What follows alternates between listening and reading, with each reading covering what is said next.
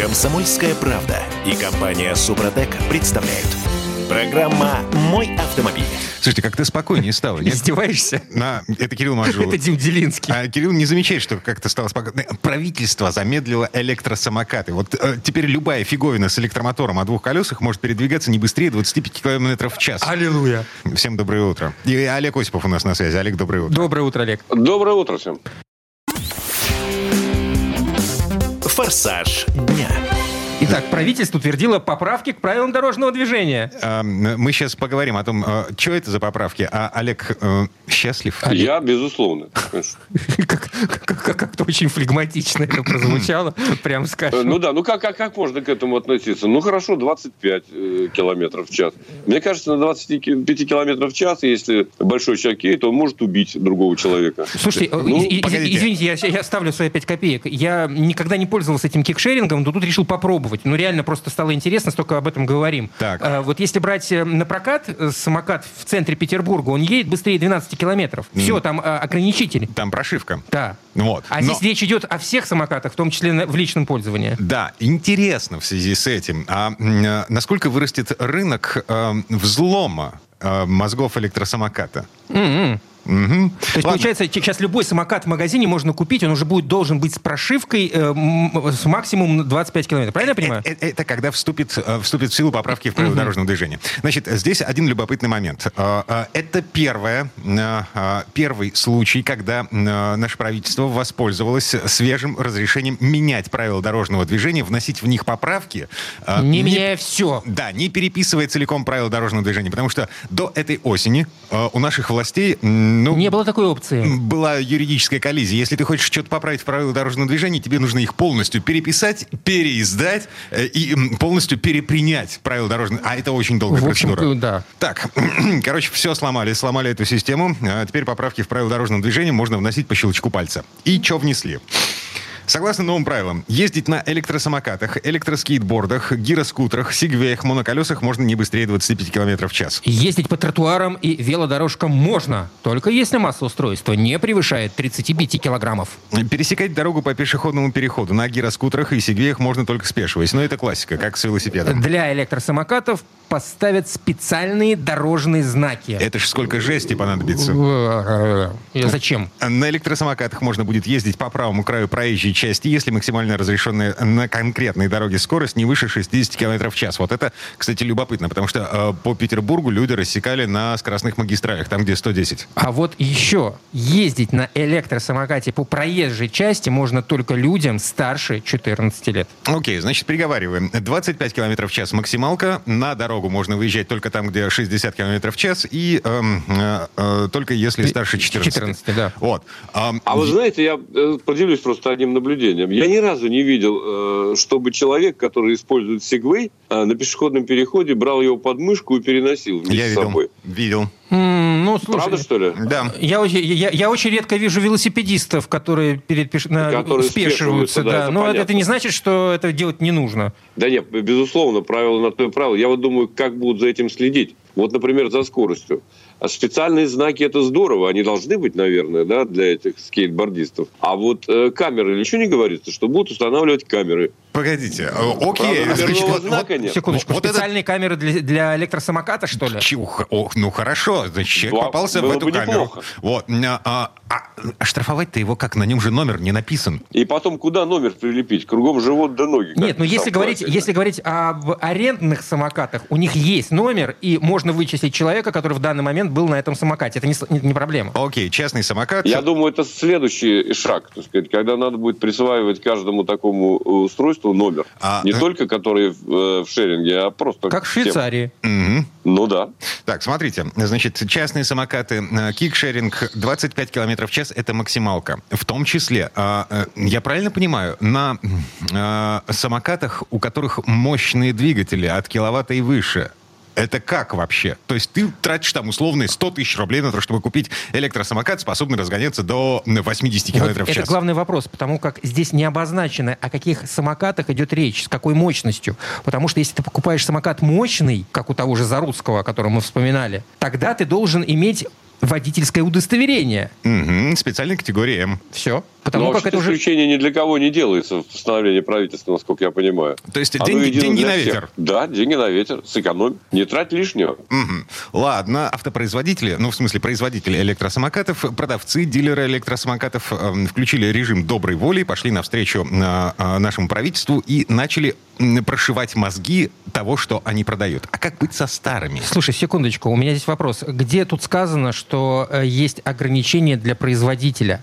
Здесь Нет, есть это нигде. ограничения для водителя. Мгм. Вот он должен соблюсти эти правила. Ох ты ж, черт Я возьми. вот в, да- в данном, во всяком вообще-то случае... говоря, и повес- с автомобилями аналогичная ситуация. Так, на всякий случай. Да. я Но напомню. с автомобилями легко, копеек. непринужденно можно поймать Ты- нарушителя и вычислить его, а, а- оштрафовать а это уже следующий шаг. А это уже следующий шаг. Это, я же сказал, следующий шаг. Ты можешь купить себе хоть сколько мощный самокат, так сказать, но ты обязан передвигаться на нем со скоростью, не превышающей 25 км в час. Думаю, что для них будет еще та тот же самый порог нештрафуемый, то есть плюс 20, 45. Не- Хорошо. То есть, то есть плюс, вообще, плюс если- 20-45 можно ехать легко. Ну, Ну, конечно. 44.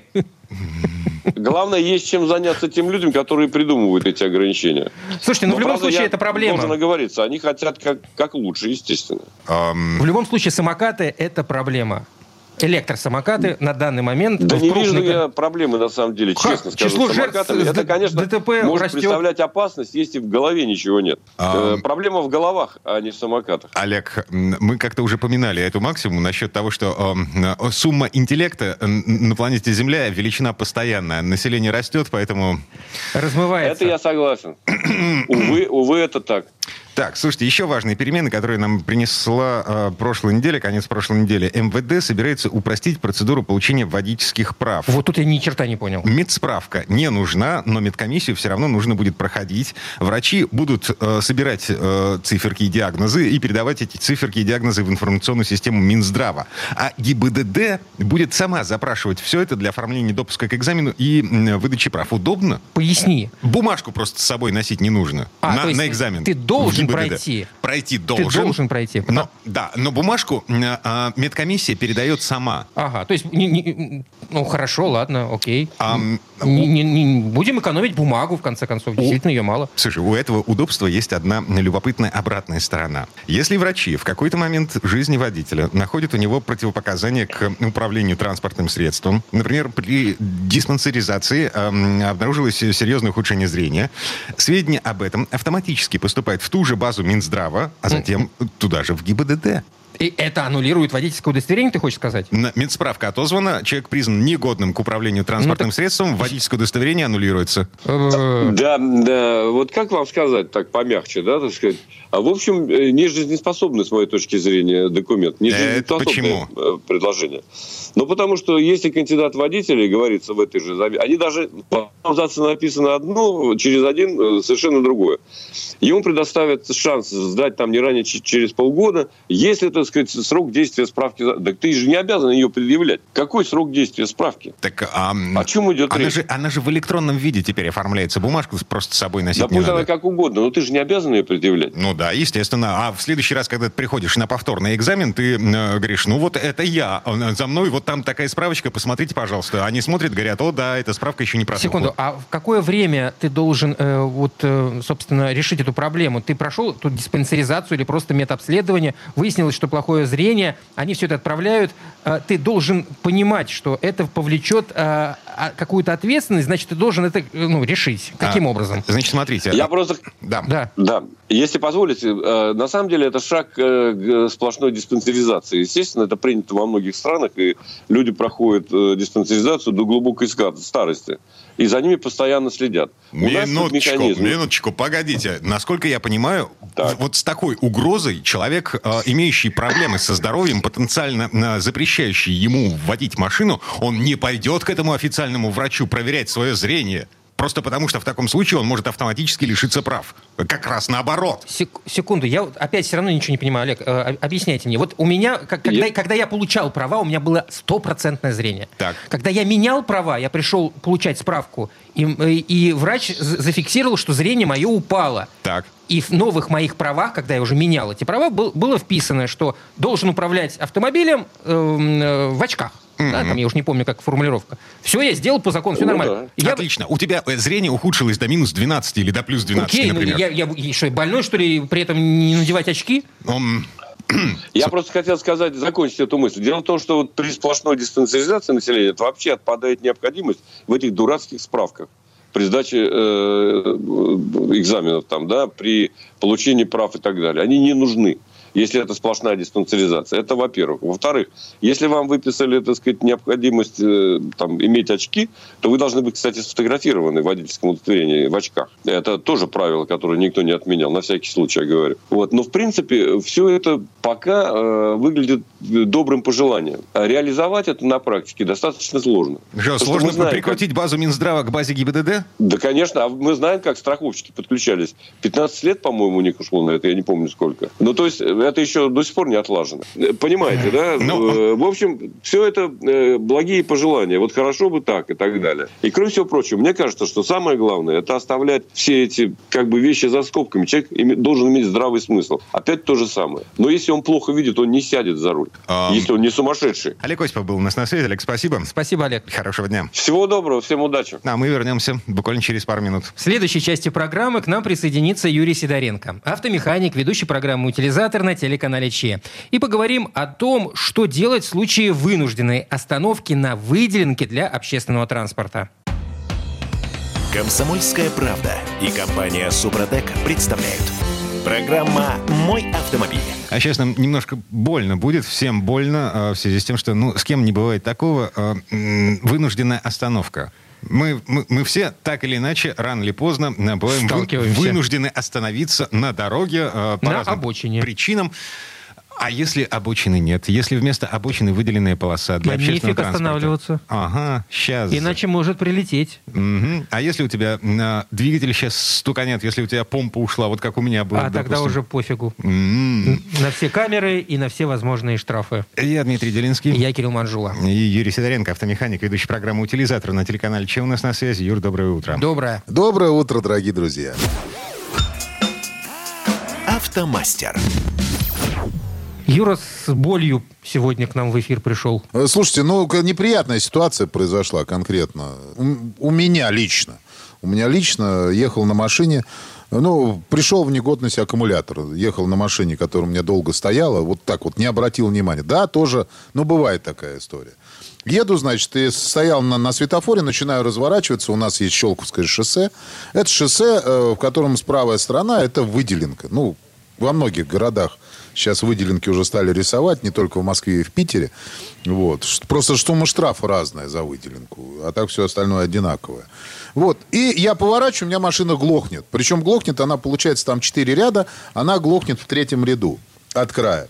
Машина заглохла, вот. Я заводить аккумулятор ноль, во- вообще ну, вот нулевой совершенно. Я думаю, блин, что не взял с собой пускач? Пу- Даже пускач не взял, понимаешь? Ну, бывает так, прыгнул в машину, решил, вот надо, надо было доехать. Э, И э, остановился, думаю, что делать? Ну, и ну, по своей же вот по, по- помню же, что нужно вставать крайний правый ряд, чтобы ну не подставлять себя опасности, потому что там шоссе все-таки, оно хоть и в городе, но все равно там народ до 80 разгоняется, а некоторые нарушители там и 140 едут. Я ее перетолкал, эту машину, ну и занял по- крайнюю правую полосу, как надо, все сделал, все, все, все, все, все И- нормально. и- и, естественно, с пересечением сплошной, которая отделяет э, Выделенку. выделенку от э, обычной проезжей части. А ничего подобного. Я заехал, я заехал как раз там, где надо. Там был, есть там был разрыв. То есть там был разрыв и прерывистый. Видимо, поворот какой-то. Я заехал, и там поворот. В поворот я ее затолкать не смог, потому что там горка. Ну, заезд во двор. А, там горка была. Я ее не смог затолкать. Я, зата- я протолкал ее за поворот. Э, Вот. И там встал. Ну, то есть сколько там? 30 метров отъехал от поворота и встал. Вот. И стою, ну, что делать? Звоню своему знакомому. У меня знакомый приезжает. То есть г- говорит, что такое? Я говорю, слушай, приезжай, мне отбуксировать надо, потому что все. Либо привези аккумулятор. Он приезжает, мы трос подкинули, вот. И поехали. Все, он меня протащил. Причем мы сразу же выехали. Считай, мы тут же выехали э, с... э, ну, через правильную, через прерывистую линию с, с этой разделительной полосы. То есть все нормально. Мы выехали как бы, я так думал. Э, Вот. И все, и поехали спокойненько в гараж. Я приехал в сервис, э, купил новый аккумулятор, все поставил. Ну и че- ч- через день мне прилетели письма счастья. Сколько? Одно, э, смотрите, рассказываю. Очень три штуки. Сразу же. Одно письмо прилетело за стоянку на выделенной полосе. 3000 рублей. А второе письмо, два, за движение по выделенной полосе. Еще по 3000 рублей. Одно на мою машину, другое на машину, которую тянула меня на тросе.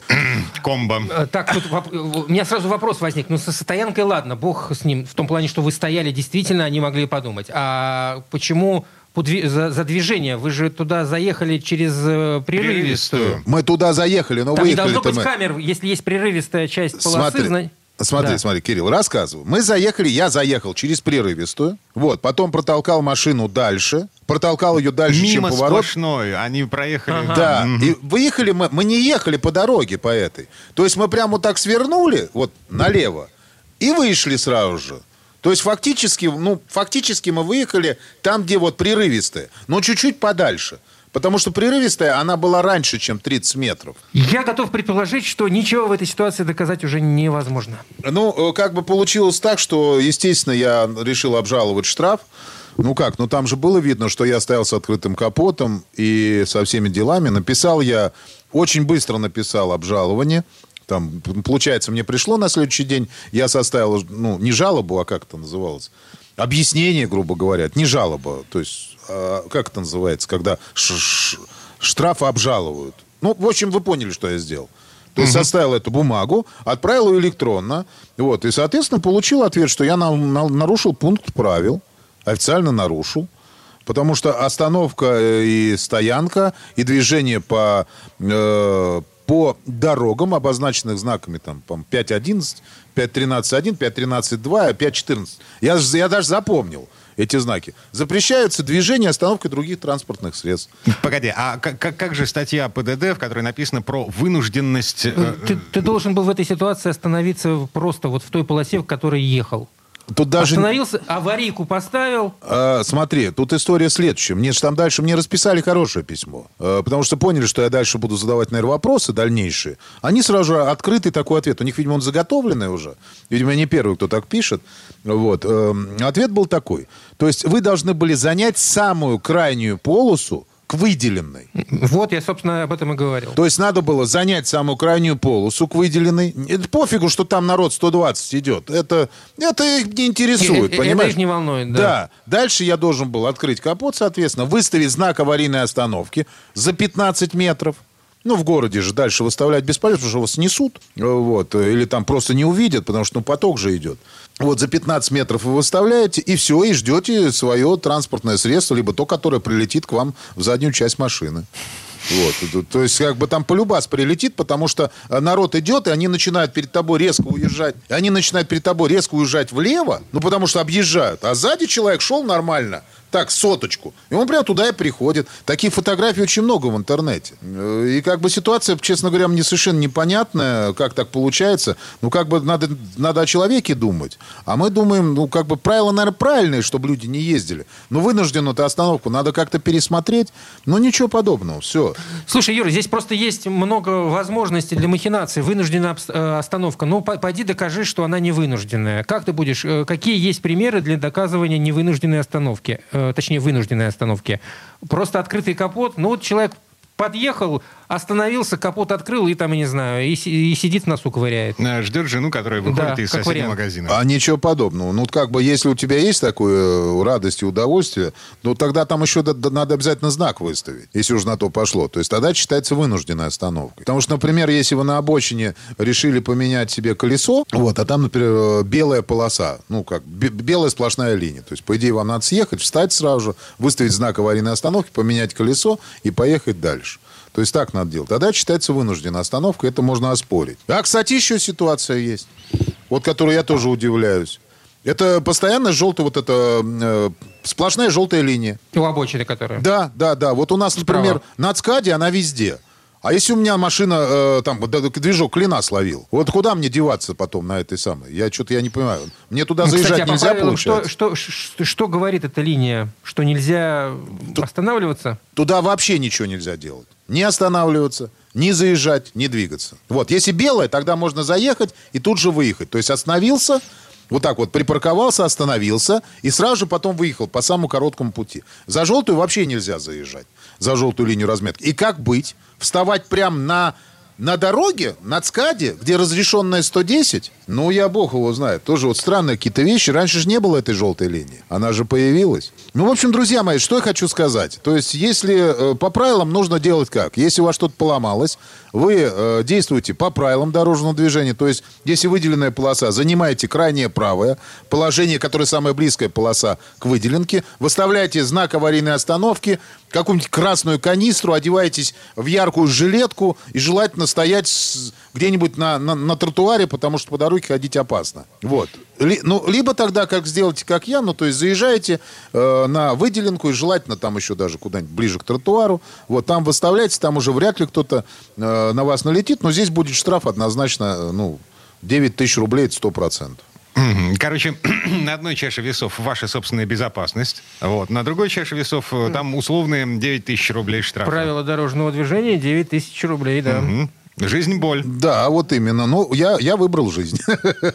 я считаю, что это правильно. В любом случае, нужно в этой ситуации понимать все свои риски, знать, э, что к чему приведет. Но... ты знаешь заранее, что вот вы, вы вот встанешь на выделенке, получишь штраф. Ну, как бы, и ты принимаешь решение, полностью осознавая реальность. А, с другой стороны, эм, короче говоря, трасса, она же бывает э, загруженная, там же не, бывает так, что не так быстро люди едут. Эм, ну, оцениваешь скорость потока и понимаешь, что, ну, в принципе, на, здесь не разгонятся и не въедут тебе взад э, вторичные аварии. Ну, вон, смотри, у нас здесь в Петербурге есть ЗСД, где запрещено останавливаться в принципе на трассе, но если машина сломалась... Приезжает товарком? Приезжает, при, приезжает, да, и он просто перекрывает определенную часть, чтобы, не дай бог, э, не, не, ну, там, во-первых, есть указатели, что, э, типа, аварийная машина. Вот так вот все дороги, если будут... Слушай, ну, аварийный комиссар, это, конечно, очень хорошо, но только в городе таких аварийных комиссаров, во-первых, их нету у нас вот лично, а гаишников вообще не дождешься. Поэтому и эвакуатор туда фиг проедет. Вот, я говорю, единственное, что, ну, как бы, я рассказал ситуацию, которая возникла. То есть мы выхода из нее... Вы... Действовать надо по закону всегда. Это мое, конечно, мнение. Но тут надо всегда думать о своей жизни. Потому что по закону может закончиться очень нехорошо.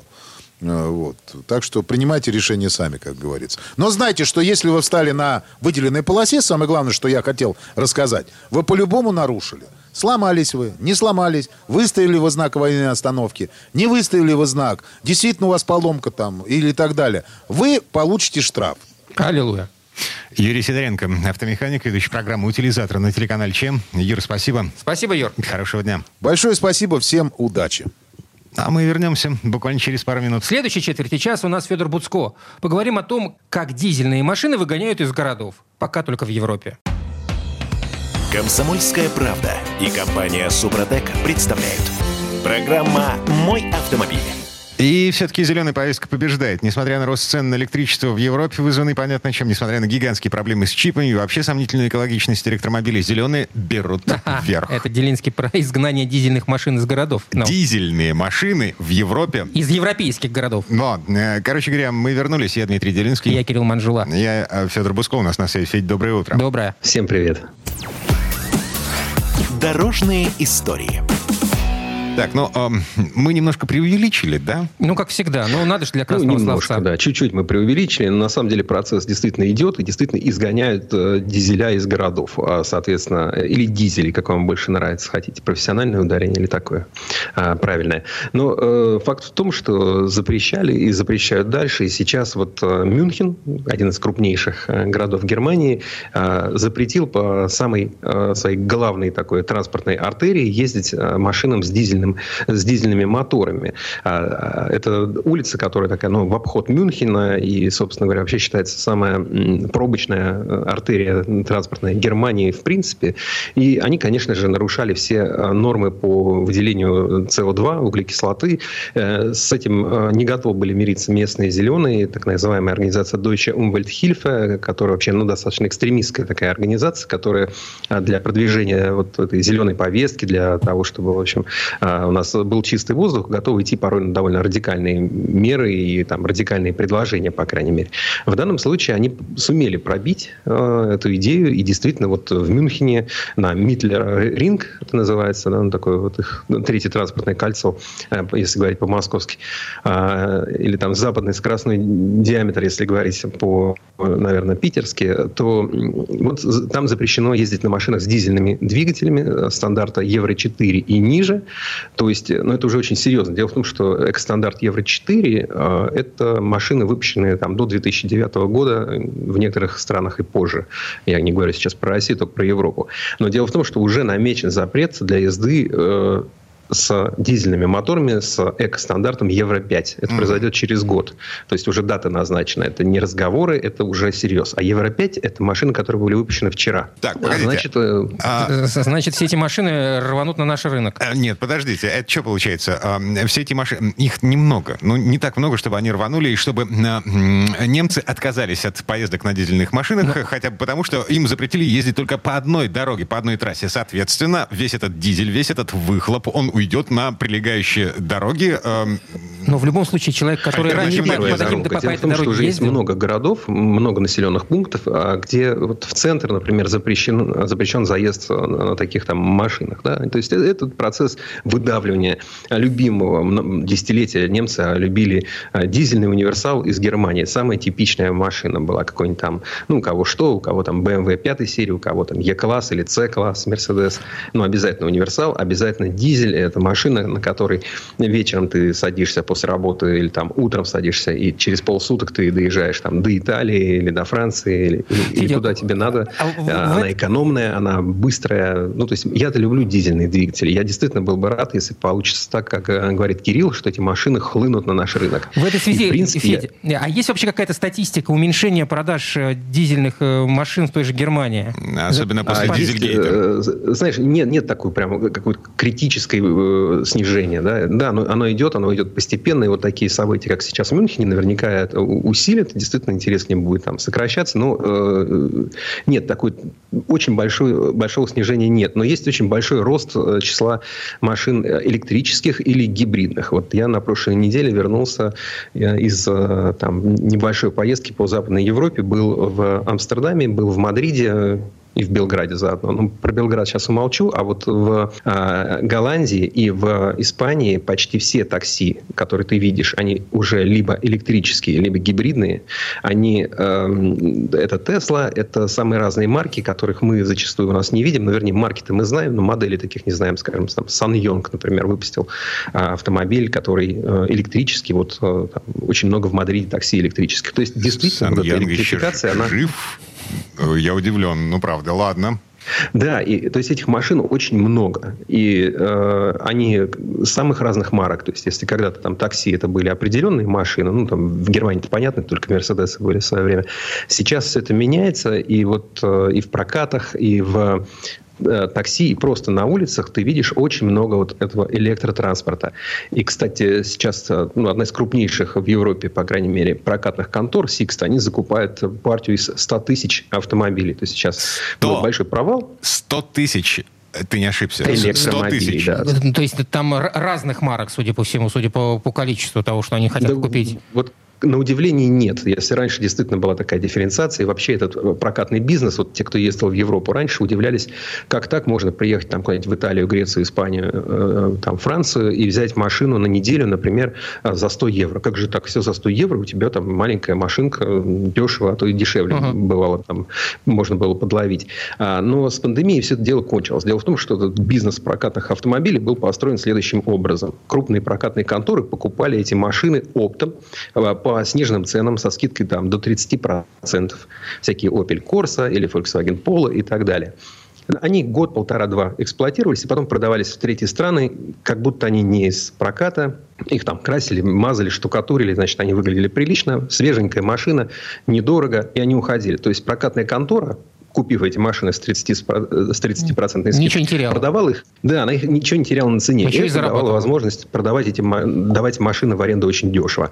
Потом пришла пандемия, вдруг выяснилось, что машина на неделю в прокат в Европе стоит уже не 100 евро, а там 400 или 500. Эм, был очень большой спад, сейчас рынок снова поднимается и уже переходит на электромобили. Причем э, интересно, что Sixt выбрал машины китайской марки BYD. А, и она вообще в Европе. То есть сейчас, в принципе, ну, китайцы давно были намечены и на европейский рынок. Там большая маржа, там можно хорошо заработать. Но сейчас они на него выходят, скажем, ну, вот в главном э, амстердамском, вообще главном голландском аэропорту Схипхол э, а пассажиров к, к автобусам развозят автобусы BYD. И вот той же марки, соответственно, электромобили какой-то безумным тиражом в 100 тысяч покупает сейчас э, Sixt. Вот они Интересно, поедут по как, дорогам. как китайцы смогли пройти-то на этот рынок так? Э, а учитывая, ну, если мы говорим о покупке 100 тысяч автомобилей, это, ну... Цена, цена, цена, цена. Думаешь? Думаю, ну, да. и качество, конечно, потому что ну, ни, ни, ни в одной прокатной конторе у вас не возьмут э, э, много машин, которые у вас будут ломаться или будут неудобны. Ну, за, зачем же? Конечно, нет. Угу. Э, то есть, это, это, это рост качества, это признание этого качества.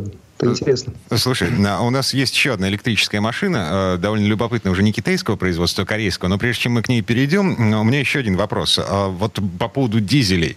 А, э, там же все сейчас, вот во всех этих экологических стандартах Евро-5, Евро-6, там все еще завязано на производство мочевины для жидкости AdBlue, которую добавляют для того, чтобы дизель вписывался в экологические стандарты. Для производства этой штуки э, вообще-то нужен природный газ, а в Европе его сейчас экономят вот еще один фактор для того, чтобы а, Европа потеряла интерес к дизельным машинам современных. Есть дефицит AdBlue, есть дефицит мочевины, который действительно получается при производстве обычно азотных э, удобрений в качестве попутного продукта. И сейчас э, в Европе почти не производят этих самых удобрений. Соответственно, вот этой жидкости AdBlue же европейской нет. Поэтому, а, чтобы не было такого критического дефицита, э, эти потребности покрываются за счет экспорта, ввоза. Но действительно, с электричеством уже проще, потому что уже не важно, как его произвели. Там у тебя ветрогенератор, солнечная панель, Уголь. энергия прилива, или ты газ сжигаешь зажигала, или у тебя атомная энергия, она есть электричество, есть электричество. И могу вам сказать, что приятно находиться в городе, где в центре много машин, но ты не чувствуешь запаха выхлопных газов. Это очень приятно. Ты идешь мимо там, пробки в одной из там, европейских столиц, ну, в моем случае это был вот Мадрид. Машин много, жарко, и я понимаю, что в Москве, например, был бы довольно сильный неприятный запах вот этих выхлопных газов, а в Мадриде его нет. И дело не в том, что у них какой-то воздух особенный. Дело в том, что машины просто очень много используют либо систему старт-стоп, значит, хотя бы не коптят небо, пока стоят. Или ездят небольшое расстояние на электричестве, потому что у них небольшая гибридная батарея. Или это едет просто какая-то очередная Тесла, которая там никого не удивляет. Или, например, Hyundai Ioniq 5. А он уже поехал? Ioniq 5 уже давно поехал, и Kia, и EV6, и не там другие а, модели. Да, да, они, 5 они поехал, есть. Да, сейчас выходит Ioniq 6. Он очень красивый. Я пока видел только на фотографиях. Живем эту машину не видел, но посмотрите. Ioniq 6 Hyundai. Реально очень красивый автомобиль. Совершенно необычного дизайна. Такой немножко напоминающий местами ретро, немножко напоминающий там какие-то дорогие породистые марки. Он большой, он почти там к 5 метрам уже стремится в длину. То есть это действительно там большой, крупный автомобиль автомобиль э, с хорошими техническими характеристиками, который обещает там до 600 километров без подзарядки проезжать и так далее. А, с, э, с мощными моторами, там, как, как обычно теперь для э, электроавтомобилей, предлагается там либо с одним электромотором или с двумя электромоторами. Ну, если Porsche, то и с тремя могут предложить. Но в целом там один-два. Тут топовая версия, это уже там за, за три сотни лошадиных сил, а в какой-то там пиковой, там, короткой фазе может даже под 600 лошадиных сил выдавать. То есть, ну, это, эта машина уже очень мощная, и при этом она красивая, и при этом, ну, вот осталось только дождаться цены, потому что, вот, ну, это интересно, да, сколько она будет стоить. Ну, я думаю, что, в принципе, интересная тенденция, что электромобили, в общем, стремительно дешевеют, если мы посмотрим вот не статистику за год, а мы посмотрим статистику, например, там лет за 5, за 7, э, да, появляется что-то такое очень дорогое, неоплатное, люксовое, которое по-прежнему стоит безумных денег, но все больше хороших, качественных автомобилей электрических есть за э, те же деньги, сколько стоит там обычный кроссовер. Ну, и чуть-чуть дороже, может быть, процентов на 20 дороже, но при этом это уже что-то такое совсем современное, красивое, интересное и, конечно, очень комфортное. Время этой четверть часа к концу подошло. Федор Буцко был у нас на связи. Федь, спасибо. Спасибо, Федь. Хорошего дня. Всего вам доброго. До свидания. А мы вернемся буквально через пару минут. В следующей части программы у нас журналист и летописец мирового автопрома Александр Пикуленко и послушаем историю об электрическом кроссовере Tesla Y. Комсомольская правда и компания Супротек представляют. Программа «Мой автомобиль».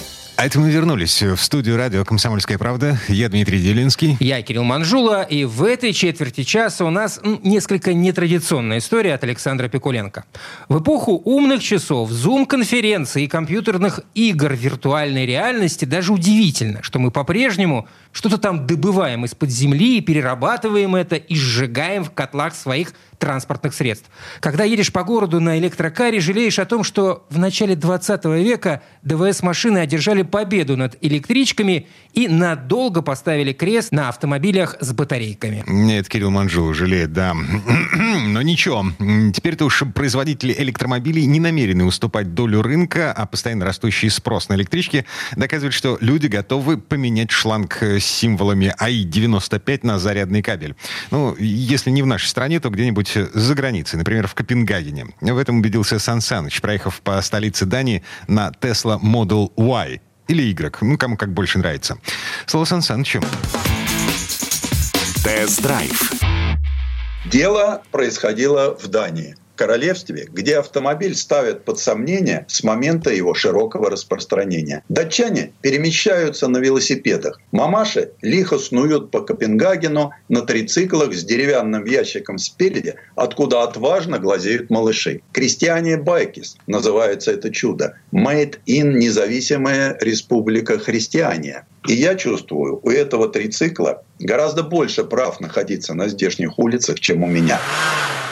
Возникнув в гужевом следе, автомобиль самонадеянно принялся всю эту букалическую реальность перекраивать под себя. Паровоз, пароход, самолет. Из транспортных средств только автомобилю удалось пробудить в человеке чувства, сравнимые с привязанностью к живому существу. А от любви до ненависти, как известно, всего шаг. И вот уже западная цивилизация, одной из ценностей, провозгласившей свободу передвижения, готова отказаться от автомобиля. Это правильный шаг попробовать электромобильную Теслу Y в Дании. Именно так и нужно выстраивать линию защиты против велосипедов, самокатов, электроскутеров и прочей колесной неполноценности. Коль сами по себе кузов и четыре колеса перестали служить убедительным аргументом, то надо призвать продвинутые пиар-технологии. Здесь и эпатаж, и элемент игры. И действовать не из Калифорнии, а из главного центра антиавтомобилизма, из Копенгагена. Копенгагенский баланс таков. 550 тысяч жителей – 650 тысяч велосипедов и 125 тысяч автомобилей. Причем, в отличие от центрального Лондона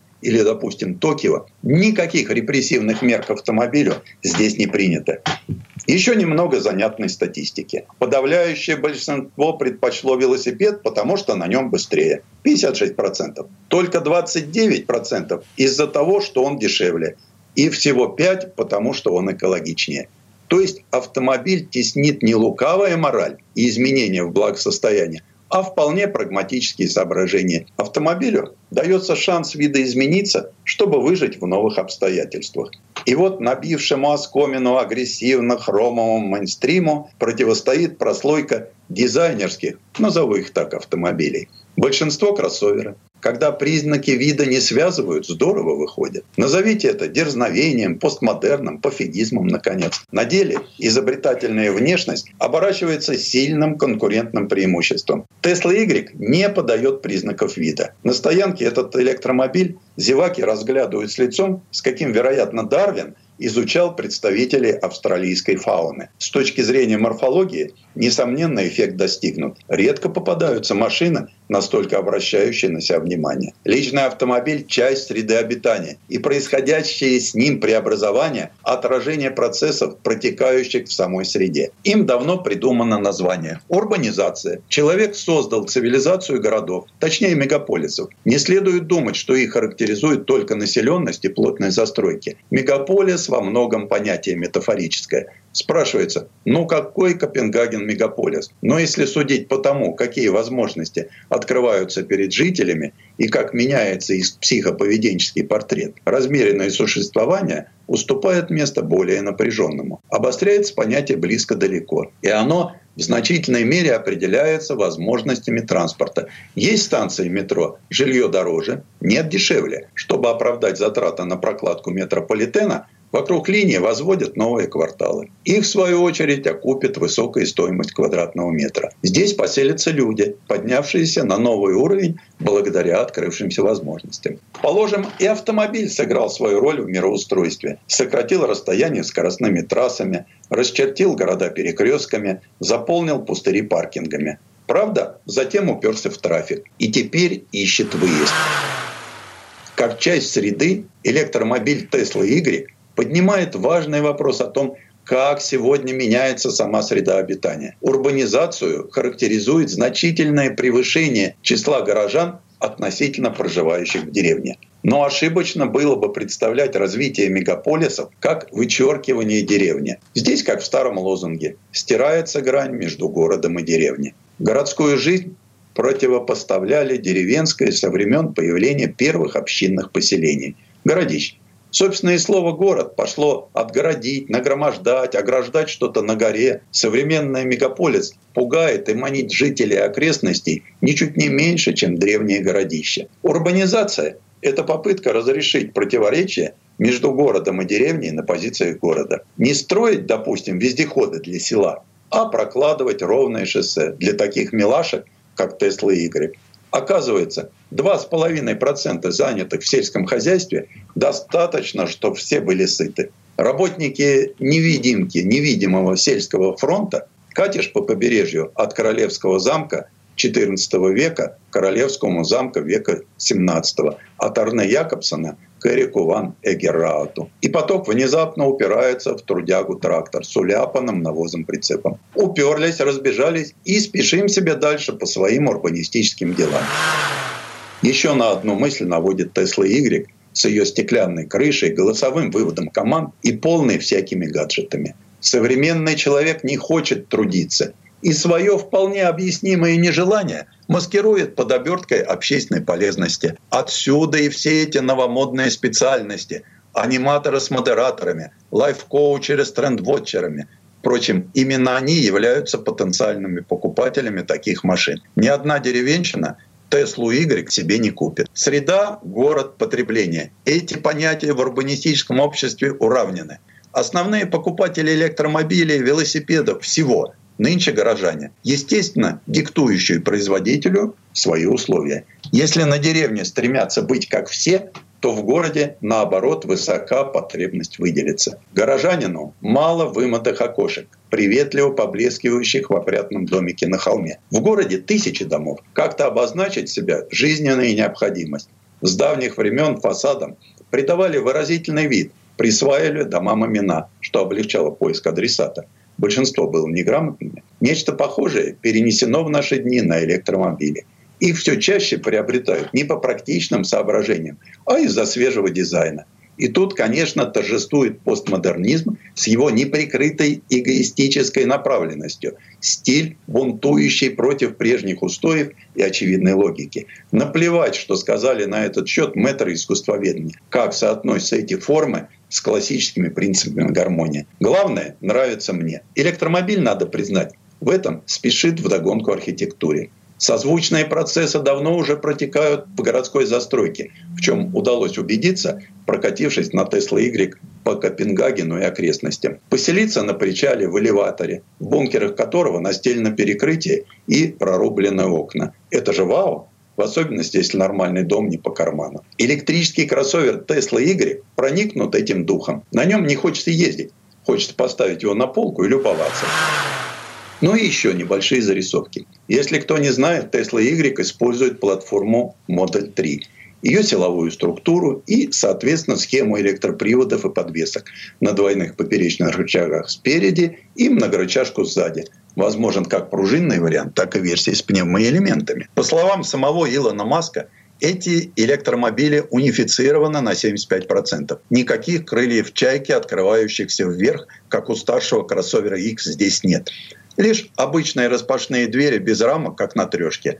Главное отличие – кузов типа хэтчбэк, а не седан, что позволило значительно отодвинуть стойки кузова и увеличить пространство в задней части. Коэффициент аэродинамического сопротивления у обеих моделей одинаков – всего 0,23, как и развесовка 54 на 46 в пользу задней оси. Y длиннее модель 3 на 57 мм, шире на 71 и выше на 181 мм Колесная база та же, 2875 миллиметров. Но дорожный просвет кроссовера составляет 175 миллиметров, так как у тройки этот параметр равен всего 140. Предусмотрен третий ряд сидений. Колеса 19-дюймовые, а объем багажных отделений почти 2 куба. У меня в руках побывала топовая полноприводная двухмоторная версия с литий-ионной батареей с водяным охлаждением и емкостью 75 км в час, на которую Тесла дает гарантию 8 лет или почти 200 тысяч километров пробега. Обнаруживается, что едет Тесла Y точно и невозмутимо – а еще обращается с тобой приятными женскими голосами. На просьбу почесать спинку голосовая система управления нежно отвечает «Ваше задание не понято». Мир, во многом перекроенный под автомобиль, теперь диктует ему свои правила. Я вернулся из Европы с твердым намерением вернуть долги цивилизации. Следующим моим средством передвижения точно станет электрокроссовер. Тест-драйв Сан Саныч, спасибо. Это был Александр Пикуленко, летописец мировой автомобильной индустрии. И у нас на этом все на сегодня. Дмитрий Делинский. Кирилл Манжула. Берегите себя. Программа «Мой автомобиль».